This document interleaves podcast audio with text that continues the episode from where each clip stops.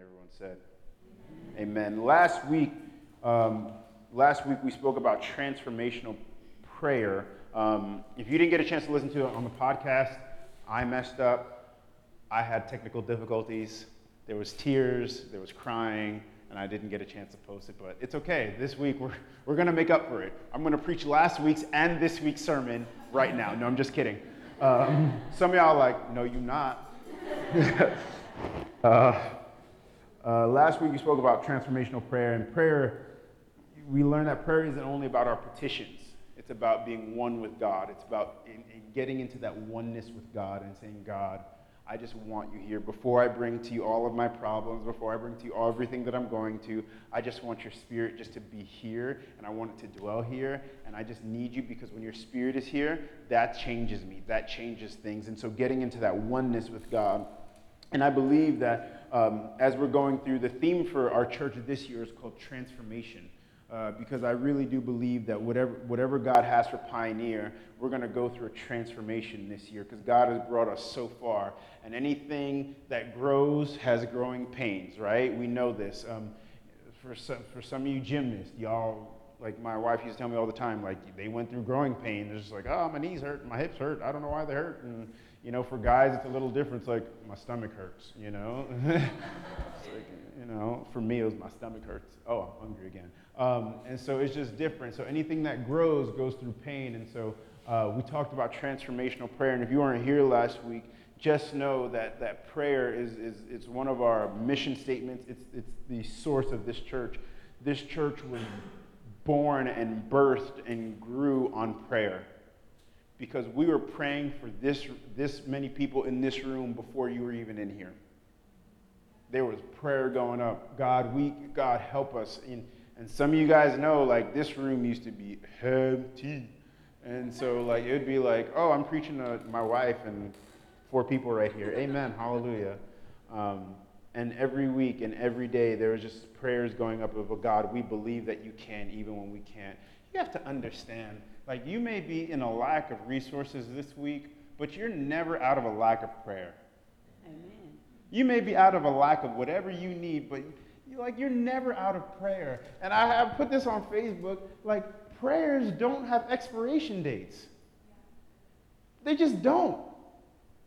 You can send up as many prayers as you want, whenever you want, as frequent as you want, and there's no time where Jesus is like, all right, this prayer has a two week time. So in two weeks, you have to resubmit. You know, like it's the DMV. That's not God. You got to resubmit or reapply. That's not God. You keep on praying, you keep on fasting, you keep on reading your word, you keep on being faithful. And God, He honors the prayers of those who persevere. He honors those prayers because He's like, oh, they're coming back to me again. Man, they love being in my presence. He will answer those prayers. Amen? Listen, some of you guys are sitting in this room because there were prayers going up for you from your mother or grandmother that you have no idea. That's the only reason why some of y'all are sitting in this room is because they kept on praying for you. They kept on petitioning and going after heaven. They kept on asking God. they kept on saying, God, please keep them. God, please preserve them. God, send them to a church. Help them find a family, a church. God, God, do something. And some of them may be here and some of them may not be here, but you have to know that those prayers are ringing all throughout heaven right now. And they're like, oh, wow, that prayer was answered. God, thank you, God. Hmm. So even if you have kids, don't have kids, if you're in a relationship, not a relationship, you need to start praying for your husband, your wife, and your children from now. Because those prayers don't expire. Amen? Amen. This week we're talking about transformational discipleship. Discipleship. That's the second thing. Our, our mission statement is very phonetically friendly, right?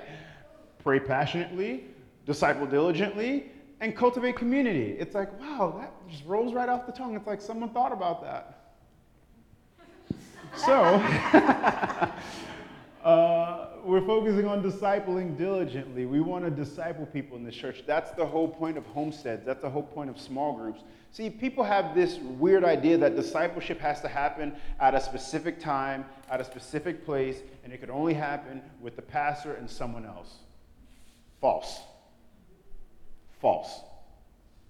Discipleship can happen at any time, at any place and with your brother and sister in Christ. That's discipleship.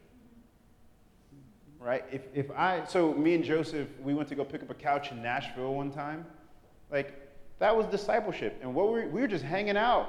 We discipled all the way there, and on the way back, I fell asleep. So, I was tired. That was the day that Ava woke up at 4 a.m. That's how I know the Lord isn't in her right now. Because 4 a.m. wake up was not good. I'm just kidding. But like we, and we just hung out and we just talked about life and church and we just shared with each other's lives and where we're going and where we feel like God was putting. And that wasn't like, it wasn't time of like, Joseph, I am discipling you now. How weird would that have been? He might have jumped out the passenger car window like, I'm out. Because it's just awkward.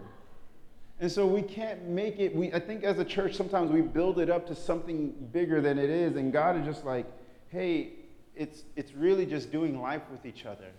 That's why we have these small groups, because we want you to do life with someone. Because my, during the message, isn't the time to talk to someone and say, hey, I just want to let you know how my week is going, because it's distracting for me, because I want to know. And then you might be hurting the other person and what they may receive. But like that's where these small groups come in. It's, it's such a focused time where the, you get to share your life and share your week and say, hey, this is what I'm going through. Oh, you know what? I'm not the only one who struggles with this because that's the work of the enemy. Sometimes he likes to tell us that we're the only ones who struggle with that certain thing and that if we share it, people are going to be shocked. But you realize that vulnerability is the birthplace for change because once you share it, now you have a brother and you're like, oh, wow, we can you, you struggle with that too? Oh my gosh, I've been lied to this whole time. I thought I was the only one. No, we all struggle with going through the McDonald's drive thru at 11 p.m. at night, wanting to get a McDouble. We all struggle with that. Right? We all struggle with just like, Lord, you know, I just want to pull over. Oh, there's only two cars in line right now, and they got the double drive through. Like, we all struggle with that. Struggles don't aren't struggles anymore when there's many pre- people lifting the burden. It's not a struggle anymore. Have you ever noticed when you're carrying something extremely heavy by yourself, it's a struggle. But then when someone comes along and they go, "Hey, can I help you?" Yes, please. It's no longer that much of a struggle. And now if we get another person to come along and say, "Hey, can you mind if I jump in and help you guys?" It's no longer a struggle. Because there's many people lifting a burden. You're not called to live life by yourself. You're not called to do life alone.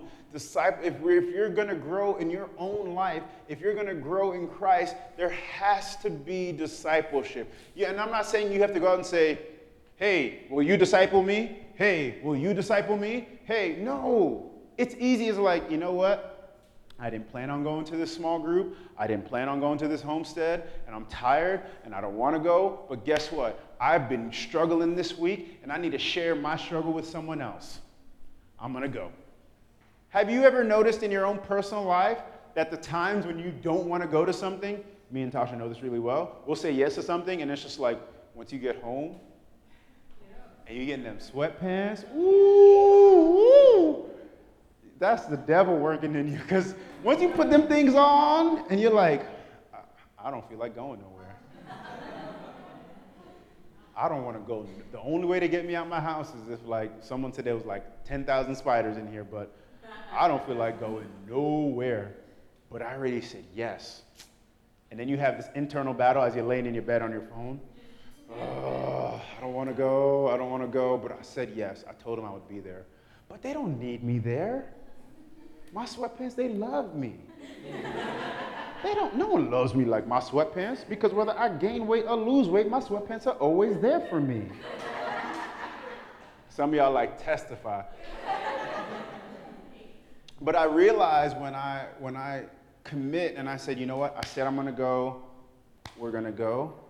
I always, always, always get blessed when I'm faithful to my commitments and I'm faithful to my yes, anytime I go and I'm like, you know what, I already said yes, I always get blessed. And I feel like it's so unfair sometimes.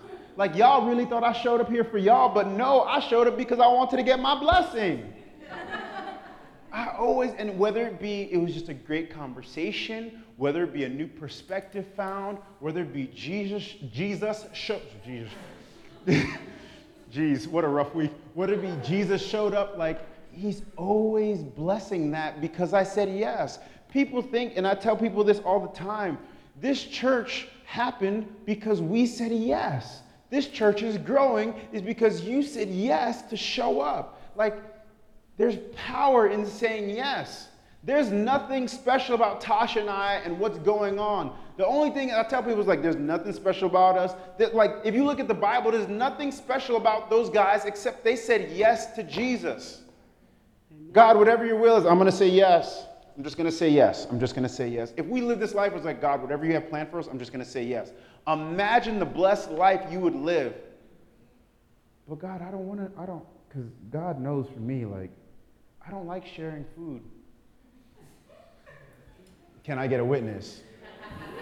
Once it's on my plate, it's on my plate. You go get your plate. Especially when you're married, because someone always wants to taste.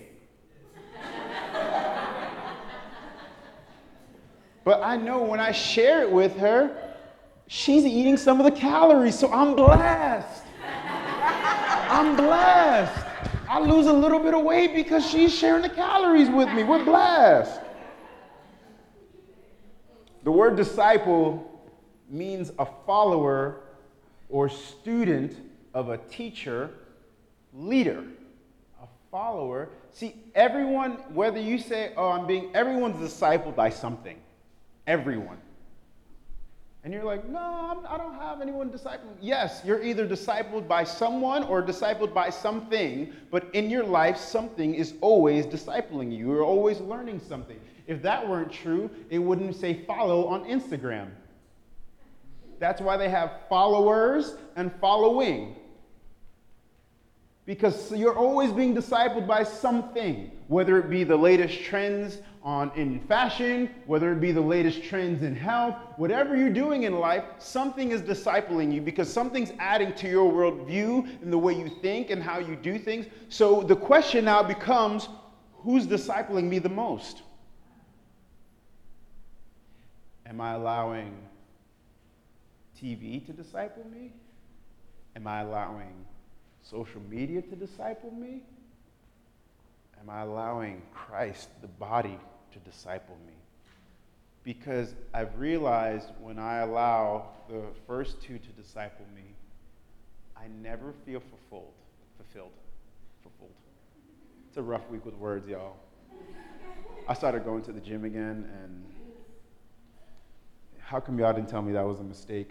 But you know, you're always looking and you're, and you're always like, man, what's shaping my worldview? What's, what's doing that? And so you're always a student of something. You're always being discipled by something. And as Christians, I, I really believe that if we became discipled by the word and discipled by prayer and discipled by spending time with brothers and sisters in Christ, our entire worldview would look totally different we would no longer need to be satiated by social media. We would no longer have to eat social media. We'd no have to look for this latest trend and whatever. But when we look to Christ, we can see that, oh, wow, that is so emptying. Of course, they're going to show their best life on social media because that's what it's there for. But when I look to Christ and say, God, I need, I need to be discipled, I need to get around a group of brothers or someone who's going to take time and pour into me and develop me because I believe that the next season in my life, if I don't have someone someone discipling me or mentoring me or pouring into me, I might, not, I might miss what you have for me. Discipleship is so important that Jesus to- chose 12 guys. 12 guys. You can't tell me this small group isn't important. Jesus rolled with a small group. All his dudes were small group. And guess what? They weren't like the elite of the society. They were the bottom rung. They were fishermen, tax collectors, and even one of them betrayed him. So to say like, oh, I need to get around, I hate that saying. I hate it when people are like, oh, if you want to get where you need to go, you need to hang around people with who are already doing it. No. Jesus didn't hang out with none of these guys and they were already doing it. He says, You know what? I'm going to choose you because guess what? You seem like I'm, I'm going to make you a fisher. I'm going to turn you into something that you couldn't even turn yourself into. And that's the beauty of a small group. That's the beauty of a homestead is that there are people with different backgrounds and different struggles and different perspectives, but you guys are coming under one umbrella, and that's the umbrella of the, the Holy Spirit in Jesus Christ. And you can say, hey, we are in Christ Jesus, we are one in Christ Jesus, and we're going to share our burdens with one another and lift each other up. And that's discipleship. And I want to I want to I want to make this abundantly clear. I want to make this abundantly clear that Jesus has done all the heavy lifting, bringing us into union with himself. He bore the cross, he experienced death, and gave us grace and mercy in that full resurrection with him. There's no discipline in your life that will ever replace that. You could, you could have great disciplines. It was like, I don't eat, I don't eat sugar, I don't eat carbs, I don't eat this, and whatever, all these disciplines. But Jesus did all of the heavy lifting. When he took that cross, when he went to the grave, and when he rose again on the third day, he lifted all that. Like there is nothing that we can do to ever bring us proverbially closer to Christ. He did all of that already. Discipleship, discipleship just says, God, I just want to grow. I just want to be with you and I want to be with other people who are with you. There are four key outcomes, I believe, in discipleship, and we're going to go through those today. I think discipleship produces four, four key things, and you could write these down. The first one is the first outcome is a mission. Discipleship produces a mission. In Matthew 28 16, some of you guys know this. It says, Then the eleven disciples went to Galilee, to the mountain where Jesus had told them to go. When they saw him, they all worshiped him, but some doubted. Then Jesus came to them, and now this is after Jesus died and resurrected, and he was walking around on earth. And Jesus said to him, and I, and I love this verse because I feel so much power in this verse. It says, All authority in heaven and on earth has been given to me. Therefore, go and make disciples of all nations baptizing them in the name of the Father, the Son, and the Holy Spirit, and teaching them to obey everything I have commanded you. And surely I am with you always to the very end of the age. I love that verse because when it says all authority has been given to me, on earth as in heaven. Like I look at that and I'm like, Jesus was just saying gangster things right there. Like no one else could say that. No one else can still say that. He's the only one who could stand alone and say, all authority in heaven and on earth has been given to him. Who can say that? Nobody. There's no government official. There's no other pastor. There's no other religious leader who can say, All authority has been given to me. And so go. See, discipleship creates mission. When there's discipleship, it's no longer an exclusive group of people, it's an inclusive group of people. Amen? Because any group that's just like, oh no, we only like this type of people, you're exclusive and snobby, and that doesn't belong in this church. Look at the people around you. We're all not one color. We're all different colors, different ages, different experiences. And that's why I said this is a small pocket of what heaven looks like. He says, Go out into all the world and all the nations and make disciples, baptizing them in the name of the Father, the Son, and the Holy Spirit. And this is the only place where he goes, And surely I will be with you even to the very end of the age. What? You're going to be with me? Yes. To the end of your time on earth? To the end of whatever season, I'm going to be with you. It creates a mission. See, when the ladies meet and when you guys meet, you're not only just meeting because of like, oh, I had nothing else to do. Some of you might. But you're meeting because you're like, there's a mission. Our mission is not only to connect as brothers and sisters in Christ, the mission is to also, whomever is around and seeing us, is to include them into our group and say, hey, what like I heard I heard this um, for one of the small groups. Like this is John in the back. John raise your hand. John was talking to a guy at the uh, Memphis Rox, and he was like, "Oh, what are you guys doing?" He's like, "Well, we're climbing." And John, like a straight up thug, goes, "Yeah, this is my squad." I was like, "Oh, okay. You got a squad now." You know what I mean? And that's the beauty of it is it creates a mission. Basically, he's telling that guy like, "Hey, this is my group of friends, and, and you're always invited." You can come join us. We live in an age and in a world where we have these pseudo groups online, right? Because is anyone part of a Facebook group online? Right? And they do they talk about specific things and they and you're like, oh, we're, we're, we're in this group because we all like talking about this. But sometimes it's not real because you never have met any of these people. But yet you're like, oh yeah, this is a group. And, and, and what we're saying here, and what God is saying is it's like, how are we as a church not doing in real life what people are doing online? See, we're called to do life together. When people, I find it so tough when people say, oh, I don't need to go to church. I can have church in my house by myself.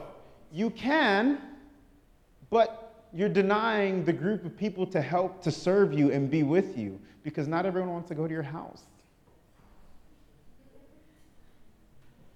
Sure, you can have church by yourself. Absolutely.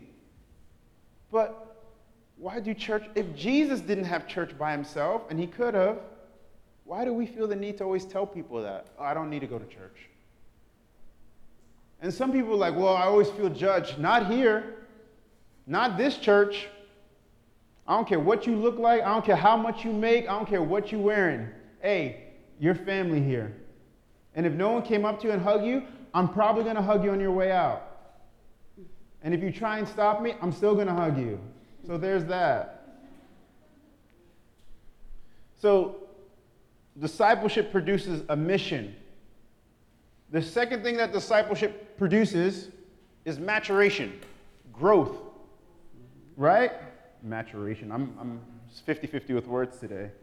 Ephesians 4 11 through 16 says, So Christ himself gave the apostles, the prophets, the evangelists, the pastors, and teachers to equip his people for works of service, so that the body of Christ may be built up until we all reach unity in the faith and in the knowledge of the Son of God and become mature, attaining the whole measure of the fullness of Christ. Then there will no longer be infants tossed back and forth by the waves and blown here and there by every wind of teaching, by the cunning and craftiness of people and their deceitful scheming. Instead, speaking the truth in love, we will grow to become, in every respect, the mature body of Him who is the head, that is Christ. From Him, the whole body, joined and held together by the supporting ligaments, grows and builds itself up in love as each part does its work. The second key of discipleship is to mature and grow. Because when you're a baby, so I have a baby, she's what, five weeks, months? Five months, sorry, sorry. I, like I said, she's five months, and she's drinking milk right now. Tomorrow, I'm not going to say, it's time for you to eat steak. Everyone else is having steak. You need to have steak. No, because right now her body can't handle it. It couldn't break it down. It couldn't do that. The problem that we have in churches is that there's a lot of Christians who are new to the faith and we want to give them steak when God is like, they just need milk. They don't even have teeth to chew the steak. They just need milk.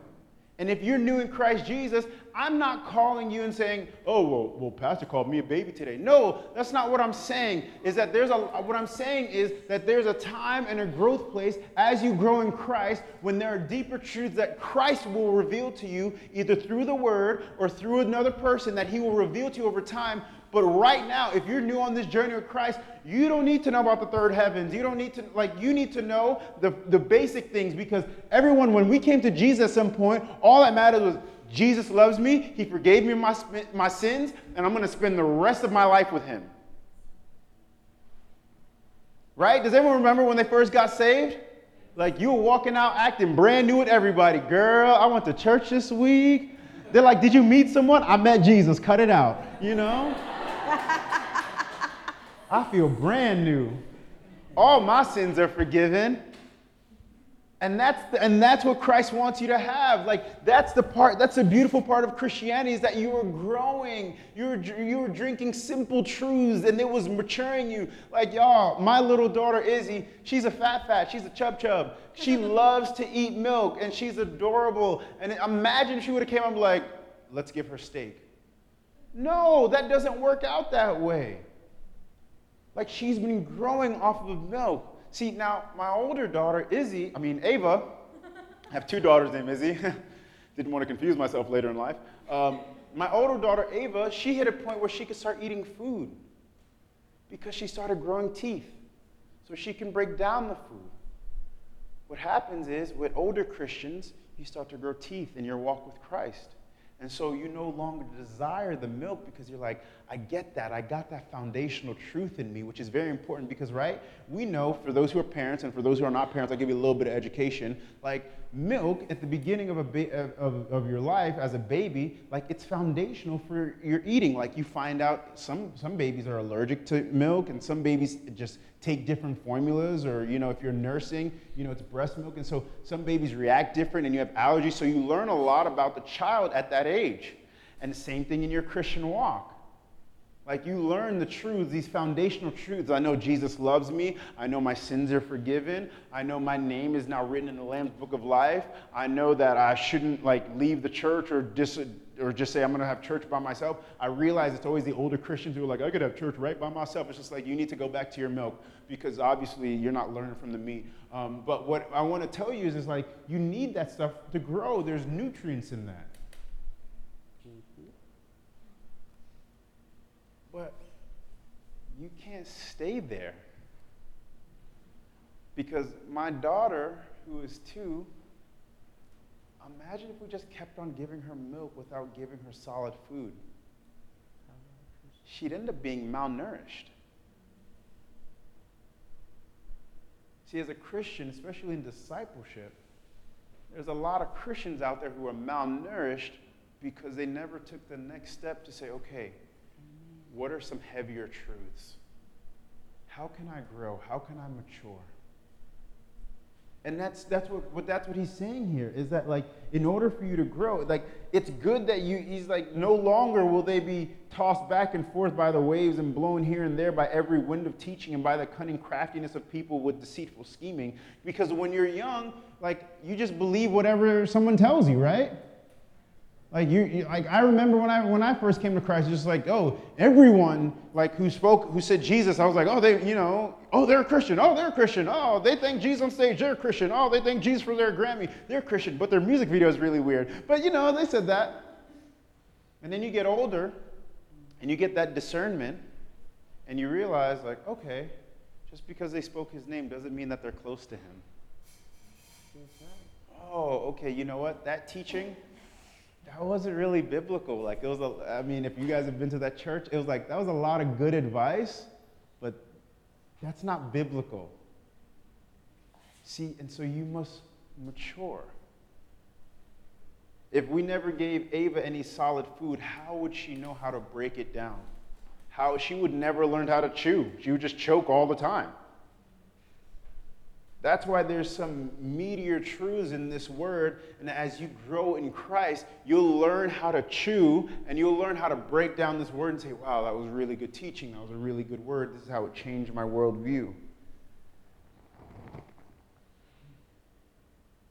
Point three, and then we're going to, do one more. Uh, another key truth about discipleship is that it brings multiplication discipleship brings multiplication. In Acts 2 42 to 47, I'm reading out of the Passion Translation, Josh, if you don't mind going up and playing. It says, Every believer was faithfully devoted. Now, this is the first church in Acts. It says, was faithfully devoted to following the teachings of the apostles. Their hearts were mutually linked with one another, sharing communion and coming together regularly for prayer. A deep sense of holy awe swept over everyone and the apostles performed many miracles, signs, and wonders. All the believers were in fellowship as one body, and they shared with one another whatever they had. Out of generosity, they even sold their assets to distribute the proceeds to those who were in need among them. Daily they met together in the temple courts and in one another's homes to celebrate communion. They shared meals together with joyful hearts and tender humility. They were continually filled with praises to God, enjoying the favor of all the people. And the Lord kept adding to their numbers daily those who were coming to life. They were devoted to teaching, they were linked to one another.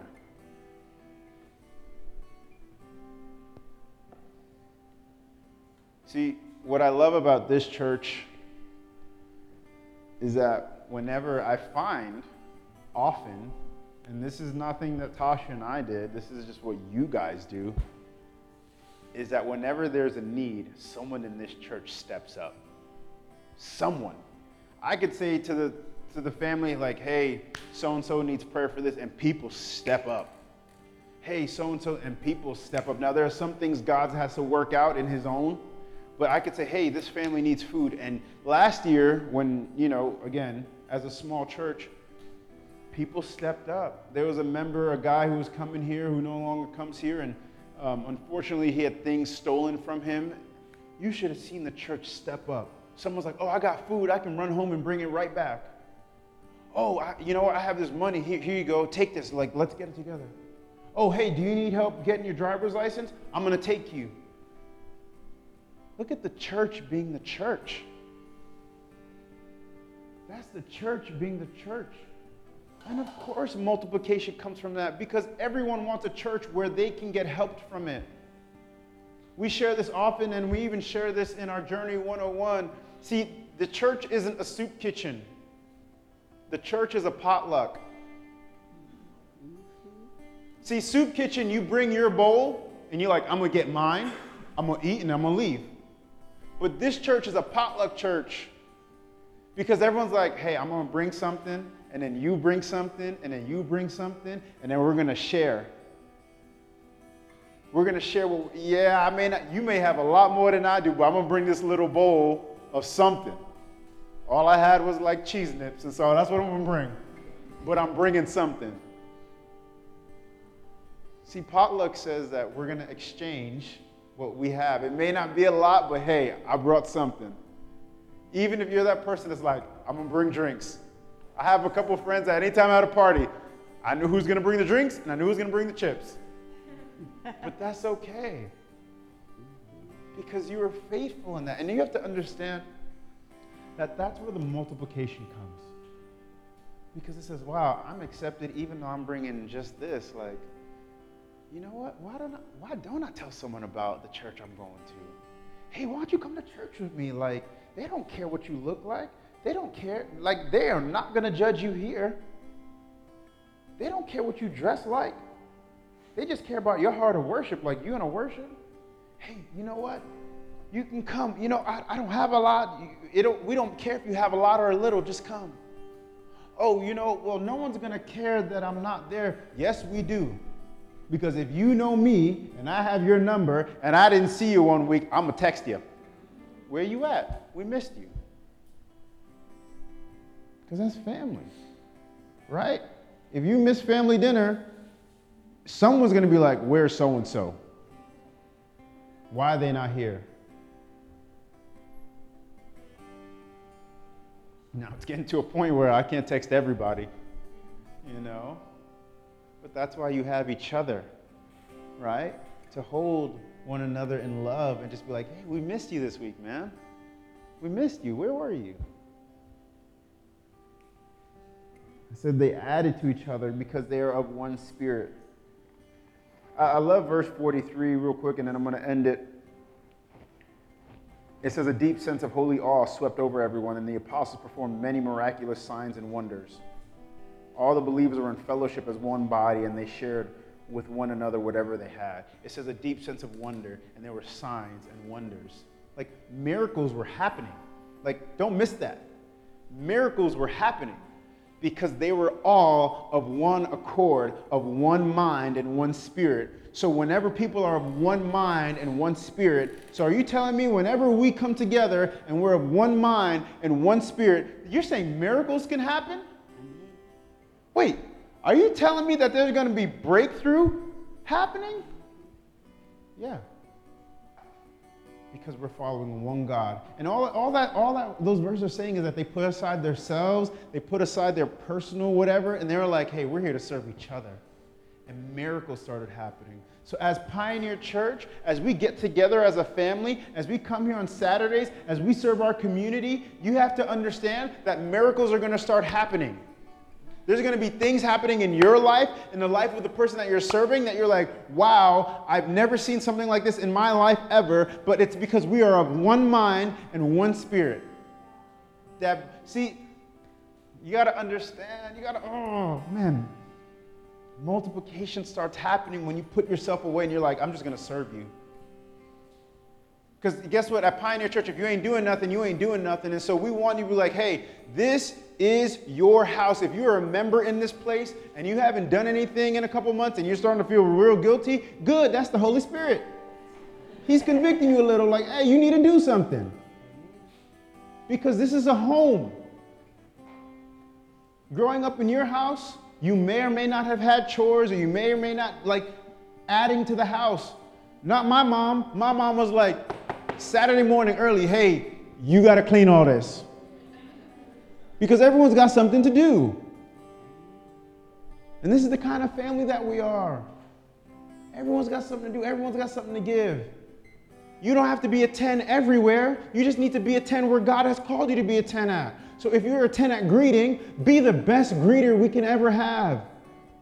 If you're like, hey, I don't really like to smile at people, but I know how to fold stuff and put stuff away really neatly, be a 10 there. If you know how to capture moments, be a 10 there. We don't need you to be a 10 everywhere, but just in what God has skilled you to do, be a 10. As I close, the, four, the fourth outcome is that discipleship creates movement. It creates movement. Disciple, see, I'll read it to you guys. This is Paul talking to Timothy in 2 Timothy. I'm going to read it a little quick um, because of time. It says, You, however, Paul talking to Timothy, you know all about my teachings, my way of life, my purpose, faith, patience, love, endurance, persecution, suffering, all what kinds of things happened to me in Antioch, Iconium, and Lystra. The persecutions I endured, yet the Lord rescued me from all of them. See, it's creating movement because he's sharing his testimony. Have you ever noticed that how your testimony can change someone's life and give them movement? It's like, wow, if they can go through it, I can go through what I'm going through. So it creates movement. And Paul says, in fact, everyone who wants to live a godly life in Christ Jesus will be persecuted. Ooh, that's a big one while evildoers and impostors will go around bad to worse, deceiving and being deceived. But he says to Timothy here, But as for you, continue in what you have learned and have been convinced of, because you know those from who you learned it from, and how, the, and how from infancy you have known the Holy Scriptures, which are able to make you wise for salvation through faith in Christ Jesus. All scripture, and you guys know this is God breathed and useful for teaching, rebuking, correcting, training in righteousness, so that the servant of God may be thoroughly equipped for every good work. In chapter 4, he says, In the presence of God and of Christ Jesus, who will judge the living and the dead, and in view of his appearing in his kingdom, I give you this charge preach the word, be prepared in season and out of season, correct, rebuke, and encourage. See, some Christians are too stuck on the rebuking and we forget to encourage.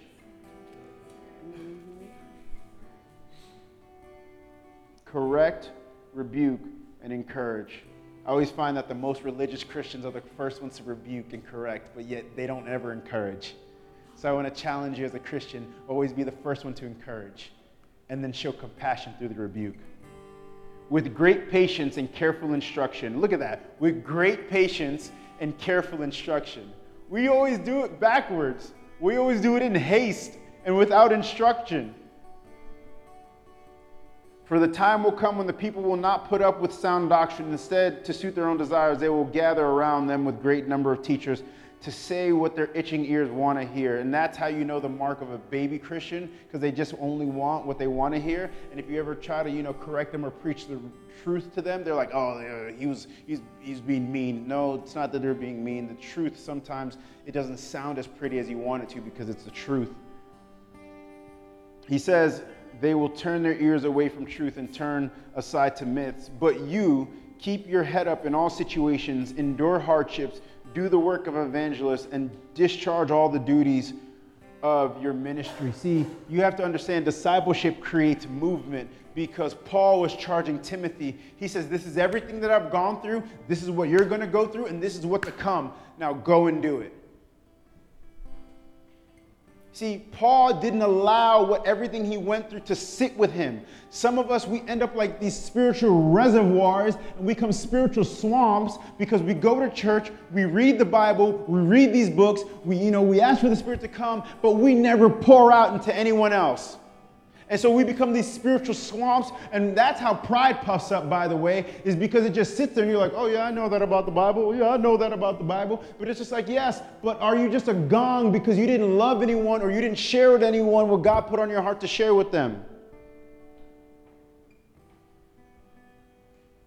It creates movement. Discipleship creates movement because you're able to share with your brother or sister in Christ and say, This is what I'm going through. This is what the Lord spoke to me. And sometimes it's even taking, uh, uh, even taking a risk and saying, You know what? I-, I hope this is the Holy Spirit, but I feel like I needed to share this word with you today, brother, that you are all that you need to be in Christ Jesus, that, you're that you're, who you are isn't found in the paycheck you make, that who you are is found in Christ Jesus. I just wanted to share, I want to share that with a couple of guys today. I don't care what you do, I don't care how much you make, I don't care what your bank statement says.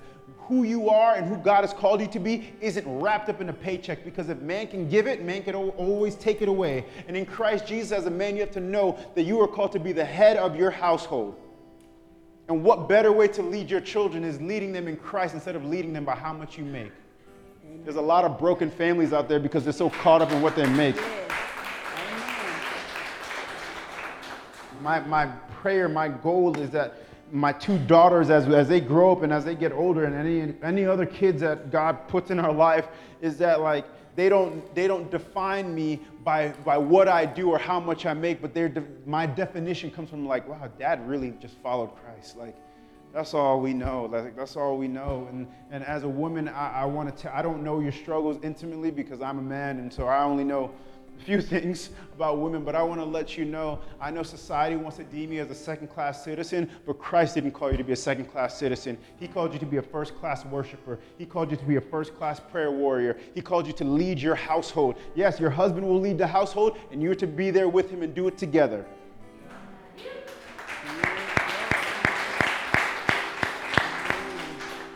I don't care, like I said, red and yellow, black and white, they are precious in his sight.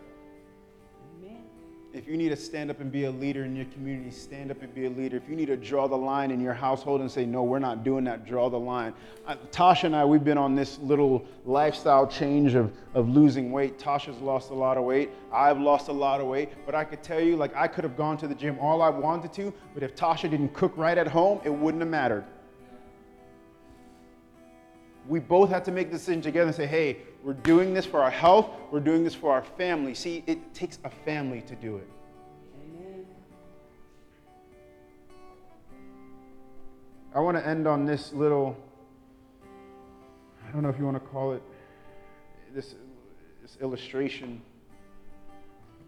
See, the problem is that some of us think discipleship is a rowboat, and some of us think discipleship is a jet ski. And the problem is with both of those views. See, the rowboats is, oh, you know what? Discipleship's a rowboat.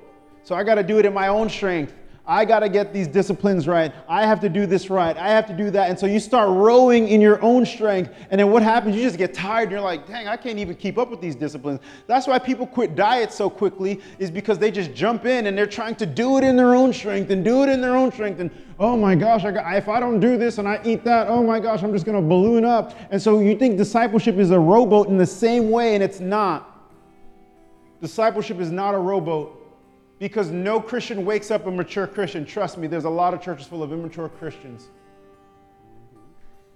And discipleship is not a jet ski. You don't hop on, turn the key, and just take off.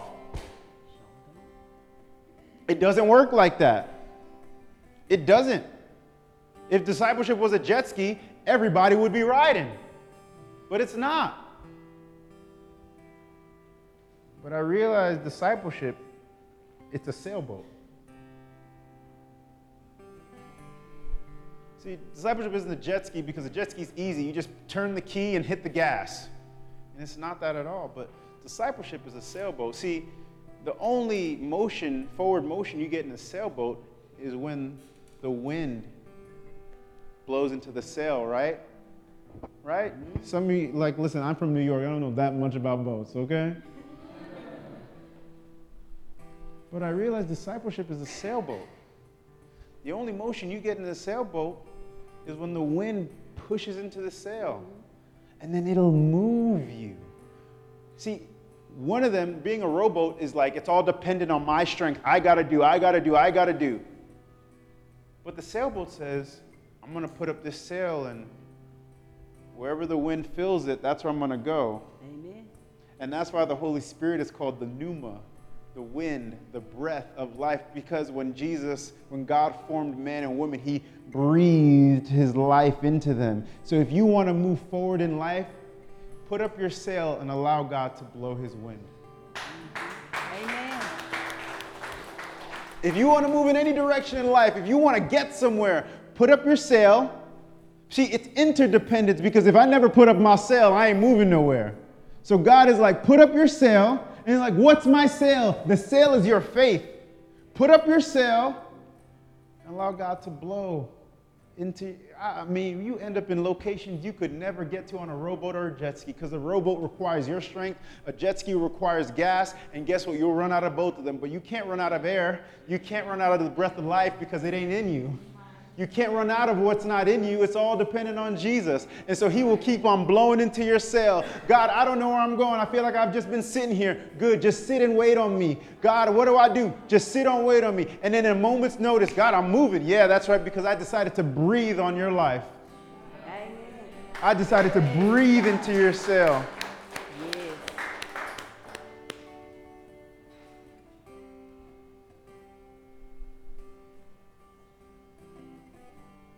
Allow God to breathe into your sail this week. Make it your best effort to attempt a small group. Make it your best effort. Because I believe when you do that, you're just saying, God, I'm just giving you this sail, blowing it. Because I know when you breathe into something, life comes from it. Amen. Allow God to do that. Because He will. Faith is putting up the sail. It's knowing that, hey, at some point, God's going to move this boat. I don't know when and I don't know how fast, but I know He's going to move this boat. Look at where you are now. Look at where you are now. You're sitting in a church in downtown Memphis on a Sunday, listening to this sweaty guy preach at you. what it took for you to say, God, I'm just going to trust you. I'm going to walk into this church. I don't, I don't know what it's, what's going to happen. I'm just going to walk in and be faithful to it. And God is blowing life into you week after week. And if you read your Bible, ooh, it's like day after day. Everyone receive that word today? Amen. Amen. Let's pray.